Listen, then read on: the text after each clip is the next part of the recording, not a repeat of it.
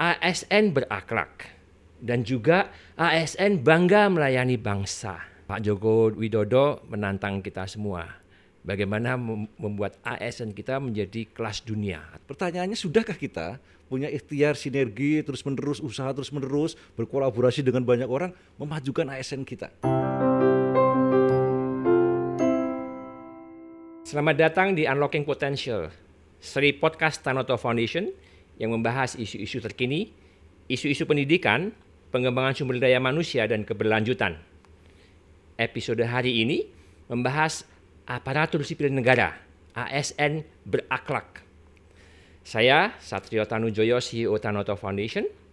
Bersama dengan saya telah hadir Bapak Dr. Adi Suryanto, Kepala Lembaga Administrasi Negara Republik Indonesia. Selamat datang Pak Adi, apa kabar? Baik Pak Satrio, semua pemirsa apa kabar? Pak Adi, kita ketahui bersama bahwa di bulan Juli ya tahun 2021 Bapak Presiden kita Bapak Joko Widodo uh, meluncurkan core values uh, dan juga employer branding itu ya, da, yaitu ASN berakhlak dan juga ASN bangga melayani bangsa. Apa sih Pak itu ASN berakhlak itu dan mengapa itu sangat penting itu ASN Indonesia? Ya, Pak Satrio dan juga pemirsa lain uh, tentu maksud dari Presiden meluncing ASN berhalak ini sangat penting ya. Seperti kita ketahui, ini dilatar belakangi bahwa ternyata saat ini hampir semua institusi pemerintah itu punya atau menetapkan sendiri values-nya. Dengan demikian maka ASN ini punya orientasi values yang beragam Padahal kita harapkan ASN Indonesia itu satu, memiliki fokus yang sama, memiliki nilai yang sama. Maka kemudian dari nilai-nilai yang ada di seluruh institusi itu dikumpulkan, dikumpulkan, kita kemudian uh, lakukan uh, apa namanya pengklasteran, kira-kira apa sih values yang cocok untuk ASN. Akhirnya berdasarkan undang-undang ASN kita kemudian juga rumuskan namanya ASN berhalak, yaitu ASN yang memiliki atau berorientasi pelayanan, akuntabel, kompeten, harmonis, loyal, adaptif dan juga uh, kompeten tadi ya. Jadi uh, eh, ASN berlaki ini menjadi penting untuk dipahami bersama-sama sehingga ASN Indonesia di Sabang sampai Merauke semuanya punya orientasi nilai yang sama. Saya kira itu maksud dan tujuannya. Core values untuk semua ASN di ya, Indonesia. Core values untuk semua ASN Indonesia dan juga ada hashtag di situ bahwa ASN harus bangga melayani bangsa. Saya kira nilai pertama berorientasi pelayanan ini menjadi uh, apa namanya tonggak fondasi bagi nilai-nilai yang lainnya. Ini menjadi penting sekali. Jadi kalau gitu berakhlak itu sebuah singkatan ya tadi Pak. Berorientasi, Berorientasi pelayanan. pelayanan itu ber ya. Ber. Lalu A-nya itu akuntabel. Kemudian K-nya itu kompeten. kompeten. Kemudian H-nya itu harmonis. harmonis. Lalu L-nya itu loyal. loyal kemudian A-nya adaptif, kemudian kolaboratif. kolaboratif. Wah, ya, kolaboratif. berakhlak. Lalu strategi dari uh, lembaga administrasi negara untuk memperkenalkan ini kepada seluruh ASN di Indonesia dan bagaimana untuk mengembangkan core values ini supaya bisa dipahami dan juga dimiliki oleh ASN di Indonesia. Ya, saya kira apa yang sudah di launching oleh Bapak Presiden itu memang diikuti oleh surat edaran dari Pak Menpan RB di bulan Agustusnya. Nah ini tentu sudah hampir uh, sudah semua sampai ke beberapa institusi pemerintah baik pusat maupun daerah. Saya ke beberapa institusi di daerah semuanya sudah uh, branding beralak ini sudah nempel di mana-mana. Ya di slide-slide paparan semuanya di pojoknya ada beralak. Tetapi fokus terkait dengan peran dan tugas lembaga administrasi negara, maka tugas kita terkait dengan pembinaan Bangkom kita akan uh, insert materi uh, uh, core values tadi di dalam setiap kurikulum pelatihan baik itu mulai pre-service training atau latsar yang dulu kita latsar ini orientasinya pada aneka aneka itu akuntabel nasionalisme etika publik komitmen mutu ya dan juga anti korupsi. Nah, karena ada berakhlak ini mau tidak mau kemudian nilai-nilai aneka ini diinsert digabung menjadi berakhlak. Nah, tentu okay. uh, eh, konsekuensinya dari kurikulum pre-service training atau latsar, diklat-diklat kepemimpinan, diklat fungsional diperuntukkan bagi ASN, ini akan kita masukkan materi-materi kurikulum uh, terkait dengan uh, diseminasi atau sosialisasi dari sudah ASN siap nih ya, Pak ya. ya. Sudah, sudah siap nih ya. lembaga administrasi negara. Ya Insya Allah sudah siap. Ya, kita punya lebih dari 4 juta Pak ASN iya, di Indonesia. 4,1-an. Ya. 4,1 juta. Cukup banyak gitu Pak. Betul. Nah, apakah dimungkinkan itu setiap ASN bisa mengerti ya dengan uh, core values ini? Ya, tentu kita, ini sudah harus menjadi keharusan ya. Mau tidak mau uh, semua institusi harus menerapkan ya memakai uh, values ini sebagai apa ya filosofi atau sebagai pegangan bagi setiap ASN dalam bertindak berperilaku bahkan dalam pelayanan publik kepada uh, masyarakat ini harus jadi kita harapkan uh, di banyak institusi ini harus ada tim lah tim kecil ya apalagi tim reformasinya untuk segera mensosialisasikan ASN berhalak ini. Jadi kita bisa bangga memberikan pelayanan betul, begitu ya, Pak. Betul. Ya? Ini harus dibangun karena selama ini uh, kita ini ya melayani, sekedar melayani gitu ya, uh, seolah apa yang dia lakukan sebagai sebuah rutinitas. Tetapi ini harus kita bangkitkan semangat gairah pelayanan kepada ASN dengan tag hashtag tadi yaitu ASN bangga melayani bangsa. Ada uh, indikator internasional yaitu uh, GEI ya, GEI, Government Effectiveness Index. Indonesia itu maju loh dari 2019 itu kita kalau tidak salah uh, 0,18 ya. 0,18 ya. Ya, kemudian satu tahun kemudian naik banyak 0,37 dan rankingnya juga naik dari 107 sampai ke 88. Achievement yang cukup bisa dibanggakan atau disyukuri begitu ya Pak ya. Uh, ini inisiatif dengan ASN berakhlak ini ya, mau membawa kita ke mana nih Pak? Iya tentu kita harapkan dengan adanya core values baru berakhlak tadi uh, beberapa indeks-indeks performa pemerintahan ya termasuk disebutkan Pak Satrio tadi yaitu Government Effectiveness Index ini akan bisa kita tingkatkan terus-menerus ya. Kita memang uh, cukup uh, bangga lah ya bahwa indeks ini mengalami peningkatan yang cukup signifikan di 2019 tetapi pertanyaannya apakah ini sudah memuaskan bagi kita? Tentu jawabannya belum.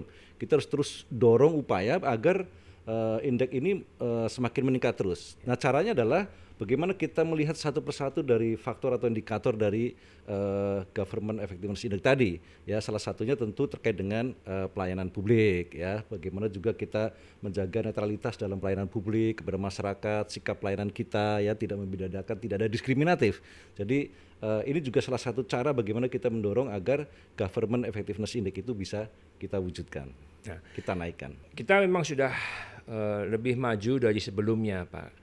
Kalau kita uh, benchmark gitu ya dengan negara-negara tetangga dan juga negara-negara yang sudah maju itu bagaimana sih, Pak? Kita ini? Saya kira uh, memang beberapa waktu yang lalu kita lihat memang indeks-indeks ini masih menjadi masalah bagi kita ya. Kita masih terpuruk lah kalau dibandingkan dengan banyak negara. Tetapi sekarang kita harus punya kepercayaan diri bahwa kita mampu bersaing ya uh, dengan negara-negara lain, apalagi di negara ASEAN. Dari banyak hal saya kira kita juga punya keunggulan-keunggulan komparatif lah iya. dibandingkan yeah. dengan uh, dengan mereka. Meskipun kita sadar bahwa ada beberapa eh, aspek-aspek uh, yang perlu kita perbaiki, tapi itu menjadi motivasi bagi kita untuk memperbaiki uh, Indonesia menjadi pemerintahan berkelas dunia percaya diri ya Pak ya. Harus percaya diri. Ya, terima kasih Harus juga optimis. itu, itu iya. optimis yeah. ya. Saya mau juga bertanya kepada Pak Adi nih mengenai uh, eh, SDG atau Sustainable Development Goals. Uh, apakah ada unsur-unsur SDG dengan uh, dengan core values berakhlak ini, Pak? Iya, ini sangat sangat relevan Pak Satrio ya. Uh, core values berakhlak ini dengan uh, SDGs apalagi kalau kita lihat uh, beberapa target-target capaian di dalam SDGs itu ya, saya kira sangat-sangat apa namanya sangat sangat relevan. Bagaimana sebenarnya tugas pokok utama pemerintah ini kan memenuhi eh, layanan-layanan uh, kepada masyarakat, baik itu yang layanan sifatnya wajib, pilihan dan lain seterusnya ya. Jadi banget sekali urusan-urusan yang diurus oleh pemerintah. Nah, salah satu uh, saya kira yang penting dalam SDGs kan bagaimana kita memenuhi ya kelayakan hidup dari masyarakat dengan beberapa target-target yang ada, misalnya kelayakan air bersih lah dan sebagainya, lingkungan yang sehat dan seterusnya. Nah, uh, eh, ASN ini harus punya punya pengetahuan yang cukup terhadap uh, capaian-capaian SDGs tadi. Saya kira ini juga uh, penting bagi kita bagaimana mengimplementasikan berakhlak ini secara aktual, secara implementatif di dalam sendi-sendi uh, pelaksanaan pekerjaan ASN. Saya kira ini juga harus dibiasakan harus dieksersiskan, dilatih terus bagaimana kita menurunkan, membumikan namanya berakhlak itu kan seperti nilai-nilai yang memenuhi cakrawala langit ya. Bagaimana kita kemudian itu sebenarnya misalnya berorientasi pelayanan itu dalam sehari-hari seperti apa sih? Ini harus indikatornya operasionalisasinya harus jelas. Kemudian juga misalnya adaptif itu seperti apa, loyal itu seperti apa, sampai kemudian kolaboratif. Bagaimana kita bisa bermitra dan lain seterusnya. Saya kira itu. Wah, bermitra Pak. Saya mau ke sana nih dan kolaboratif ya. SDG nomor 17 itu yang sebetulnya sangat general dan juga sangat penting sekali adalah kemitraan. Nah, dalam kemitraan Tanoto Foundation dengan lembaga administrasi negara sudah bermitra dan dan kita bisa tingkatkan lebih jauh ini juga. Yang saya mau bertanya, kecuali bagaimana Tanoto Foundation bisa bermitra lebih jauh dengan lembaga administrasi negara dan juga bagaimana pihak-pihak swasta bisa bermitra dengan uh, lembaga negara, termasuk lembaga administrasi negara, untuk meningkatkan kapasitas dari ASN ini. Spektrum urusan mengelola melayani masyarakat ini sangat luas sekali, ya. Uh, tidak mungkin semuanya diurus oleh uh, pemerintah tidak mungkin semuanya diurus oleh ASN. Untuk itu maka semangat kolaborasi, semangat kemitraan ini harus menjadi juga dipegang oleh para ASN. Bahwa kita sadar tidak tidak kemudian kita bisa mentang-mentang ah kalau nggak ada ASN kan nggak ada yang beres, nggak bisa. Karena ASN itu punya partisipasi hanya dari sisi urusan-urusan pemerintah, ya. Tetapi yang lain-lain banyak diurus oleh swasta. Untuk itu maka kolaborasi atau kemitraan tadi yang menjadi uh, target SDGs di nomor 17 tadi ini sangat menjadi uh, menjadi penting bagi kita bagi ASN untuk punya semangat kemitraan ya bahwa kita bisa membangun kolaborasi yang bagus dengan sektor-sektor swasta, private sector, partnership dan lain sebagainya. Ya, saya kira salah satu contohnya ini adalah kemitraan antara lembaga administrasi negara dengan Tanufoto Foundation. Ini merupakan wujud salah satu bentuk kemitraan yang sangat baik sekali dan berjalan dengan baik di sisi sektor uh, pendidikan ya juga pengembangan kebijakan publik. Saya kira ini ini luar biasa. Nah, jadi uh, lembaga administrasi negara saat ini juga mengembangkan banyak sekali kemitraan-kemitraan dengan uh, pertama sektor pemerintah dan juga sektor uh, swasta, bahkan juga juga dengan beberapa pihak-pihak di uh, di luar negeri. Kami sadar banyak bahwa banyak resources yang bisa kita uh, manfaatkan dalam tanda kutip yeah. untuk pengembangan uh, kompetensi ASN. Kita tidak semuanya uh, bisa dipenuhi dari resources yang kita punya, tetapi kita bisa kolaborasi. Misalnya gini Pak uh, Pak Satrio ya ke depan kita akan galakan pengembangan kompetensi salah satunya dalam bentuk magang ya. Magang. Jadi agar mereka semangat punya spektrum wawasan yang berbeda bagaimana sektor swasta mengelola pelayanan dengan baik ya dan sebagainya. Nanti kita akan magangkan SN-SN itu ke beberapa perusahaan-perusahaan atau swasta yang bagus-bagus ya. Biar mereka bisa belajar values yang berbeda. Ya tahu bagaimana sih sebenarnya orientasi yang diinginkan oleh sektor swasta.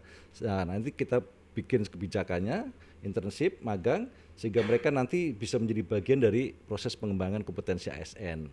Saya kira itu. Sangat menarik itu magang Pak ya, Adi. Pak Satrio. Jadi nanti ASN bisa magang ke pihak swasta. Betul. Kemudian kembali lagi ke departemen mereka sebagai ASN lalu bisa menerapkan apa ya. yang juga sudah bisa dilihat di swasta dan juga sebaliknya ya. dari pihak ASN apa yang terjadi di eh, lembaga-lembaga uh, negara bisa juga di uh, kenalkan kepada uh, organisasi-organisasi sebaliknya swasta. Pak, suatu saat nanti ya. swasta bisa magang ke pemerintah. Oh ya, itu juga sangat baik. Dalam hal ini saya juga mau bertanya di, di daerah-daerah Pak, tidak hanya di pusat. Itu bagaimana uh, lembaga administrasi negara Republik Indonesia uh, bisa uh, menginisiasi atau memotivasi teman-teman kita di daerah untuk juga bermitra dengan swasta di daerah.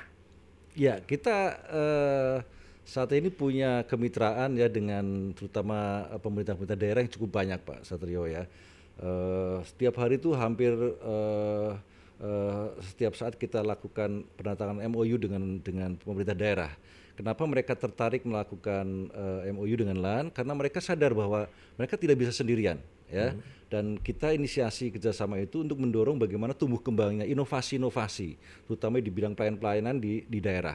Makanya kalau kita lihat mungkin 10 tahun yang lalu, mohon maaf, saya katakan kata inovasi ini merupakan suatu kata yang tabu di birokrasi. Seolah nggak mungkin birokrasi itu akan inovatif. Sedikit-sedikit nanti dianggap melanggar aturan dan sebagainya. Tetapi sekarang, Pak, kalau ada daerah yang tidak inovatif itu rasanya malu apalagi pemerintah juga memberikan penilaian setiap uh, tahun dari, dari Kemendagri dan beberapa institusi lainnya daerah-daerah yang tidak kok tidak berinovasi itu di, akan diberikan uh, apa namanya uh, penilaian. Nah ini juga penting. Makanya saya selalu menghimbau mendorong mereka bahwa uh, kolaborasi atau semangat bermitra ini menjadi penting bagi pemerintah daerah untuk membuka kesempatan belajar dari dunia swasta, sektor swasta. Karena daerah-daerah yang maju menurut saya itu kita kita lihat itu kemitraan mereka dengan banyak dunia usaha dengan swasta ini luar biasa. Tetapi kalau pemerintah daerah ya yang inward looking, dia tidak mau terbuka, hanya menggunakan anggaran apa adanya untuk rutinitas, tidak mau mengadakan kemitraan kolaborasi, dia tidak akan ada kemajuan yang signifikan. Maka kemitraan tadi saya setuju menjadi kunci penting bagi pemerintah daerah kalau ingin maju dan berinovasi. Kemitraan bisa juga mendorong inovasi. Betul. Ya, juga dengan demikian ASN kita semakin maju. Betul Pak Satrio. Pak Joko Widodo menantang kita semua. Bagaimana membuat ASN kita menjadi kelas dunia atau world class uh, civil servants. Menurut Pak Andi ini kita seberapa jauh ya dari situ dan bagaimana ini kita harus berpacu? Iya, ini pertanyaan yang uh, mudah tapi jawabannya susah ya. Mengapa demikian? Kita punya gambaran yang sangat jelas ya bahwa sebenarnya di dalam RPJMN kita 2024 ya pemerintah punya cita-cita ingin membangun namanya world class birokrasi. Pertanyaannya sudah sampai mana world class birokrasi? Apakah kita cukup meyakini bahwa 2024 ini world class birokrasi bisa kita wujudkan? Sementara kunci dari world class birokrasi itu ketika kita memiliki ASN-ASN yang unggul, memiliki ASN yang juga berkelas dunia. Pertanyaannya sudahkah kita punya ikhtiar sinergi terus menerus usaha terus menerus berkolaborasi dengan banyak orang memajukan ASN kita? Ya ini kan masih menjadi problem bagi kita. Karena apa? Di satu sisi masih banyak orang punya pandangan bahwa ASN pegawai di organisasi itu merupakan faktor produksi. Hmm. maka ketika setiap kos yang kita keluarkan itu dianggap pemborosan. Padahal ASN ini kan pegawai sebagai human capital. Maka maka pengembangan kompetensi mereka adalah merupakan sebuah keniscayaan keharusan bagi kita untuk merawat mengembangkan kompetensi ASN terus menerus maka dengan itu kita akan yakin bahwa uh, pemerintahan berkelas dunia itu akan bisa kita wujudkan. Nah, apa ikhtiarnya? Ya kita terus menerus dorong kembangkan kompetensi bagi ASN-ASN Indonesia dengan berbagai macam cara, secara terbuka, memanfaatkan akses resources dari mana pun agar mereka mau belajar. Nah ini yang harus kita dorong. Kita kita punya formulasi kebijakan bagaimana mendorong agar ASN-ASN ini pertama mau belajar, yang kedua punya akses terbuka dan punya juga kesempatan untuk mengakses itu dan punya anggaran yang cukup untuk mengakses pembelajaran-pembelajaran di semua pihak. Menciptakan ASN unggul berarti kita juga harus mentraining ya. Betul, salah satunya. Ya, salah satunya mentraining para ASN ini supaya menjadi unggul. Jadi harus ada harus ada alokasi dananya, iya. harus ada programnya, iya, demikian betul. ya, Pak ya. Nah, dalam melaksanakan berakhlak dan juga training-training yang akan diadakan ini atau yang sudah diadakan bahkan tentunya ada uh, pengukuran atau indikator ya KPI kita bilangnya. Nah, bagaimana itu Pak Adi? Ya, saya kira ini harus kita lakukan ya. Kita uh, LAN ini sudah mengcreate pengukuran terkait dengan uh, apa namanya uh, kompetensi ASN lah ya. Sejauh mana sebenarnya keseriusan dari institusi pemerintah mengelola aparaturnya. Nah, kalau kita lihat saat ini kan belum semuanya serius ini. Mohon maaf saya katakan ya, belum terlalu fokus lah. Kalau kita tanya anggarannya berapa sih Anda punya untuk memintarkan ASN-nya? Sedikit sekali. Makanya kita akan lihat, kita akan evaluasi monitoring bagaimana sebenarnya profiling dari institusi tadi sebatas mereka untuk mengembangkan kompetensi mereka. Tetapi memang ada beberapa survei lah, kajian-kajian yang mengukur tentang profesionalitas ASN seperti yang dilakukan oleh Kemenpan RB bekerjasama dengan UI tahun 2019 pernah ada survei terkait dengan profesionalitas ASN itu di lima provinsi kalau tidak salah ya ternyata eh, dari hasil-hasil tadi nampaknya dari lima provinsi baru satu provinsi yang dinilai ASN-nya profesional hmm. yang empat masih masalah 20 persen itu pak? Ya itu dia masih sedikit sekali. ya kalau kan kalau diekstrapolasi itu kan berarti 20 persen ya. Masih sedikit sekali. Jadi kita masih, masih banyak memprihatinkan. Banyak yang harus kita kerjakan iya. bersama-sama iya. ini Pak. Ya. Iya. Iya. Pak Adi, tahun 2045 ya, 2030, 2045 Enggak. kita akan akan uh, menikmati yang kita sebut uh, generasi emas ya.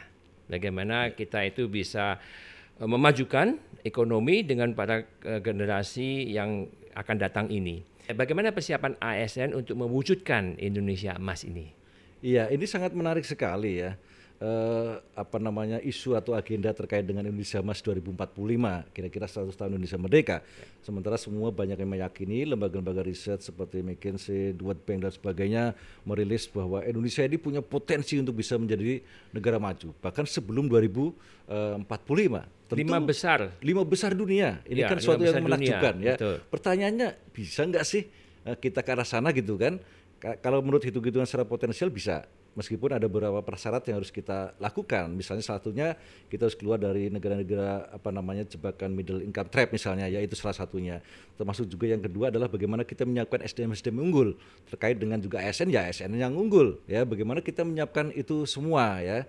Nah, uh, Pak Satrio, ini menjadi problem tersendiri yang menarik sebenarnya bagi kita. Pertama, kita harus sadar bahwa uh, aparatur sipil negara yang 4,1 juta itu, kalau kita kuliti satu persatu, itu lapisan generasi yang paling banyak justru di usia 60 sampai 50 tahun. Wah, berarti nah, sudah berusia cukup iya, lanjut ya. sebentar lagi iya. mungkin 2-3 tahun lagi habis itu. Iya. Tapi itu itu lapisan terbanyak disusul dengan yang umur 50 40 tahun. Ini ya. paling banyak, Pak. Jadi lapisan generasi tuanya di ASN ini banyak. Nah, kemudian muncullah generasi-generasi mulai muda yang 40 ke atas dan generasi milenial yang terakhir ini.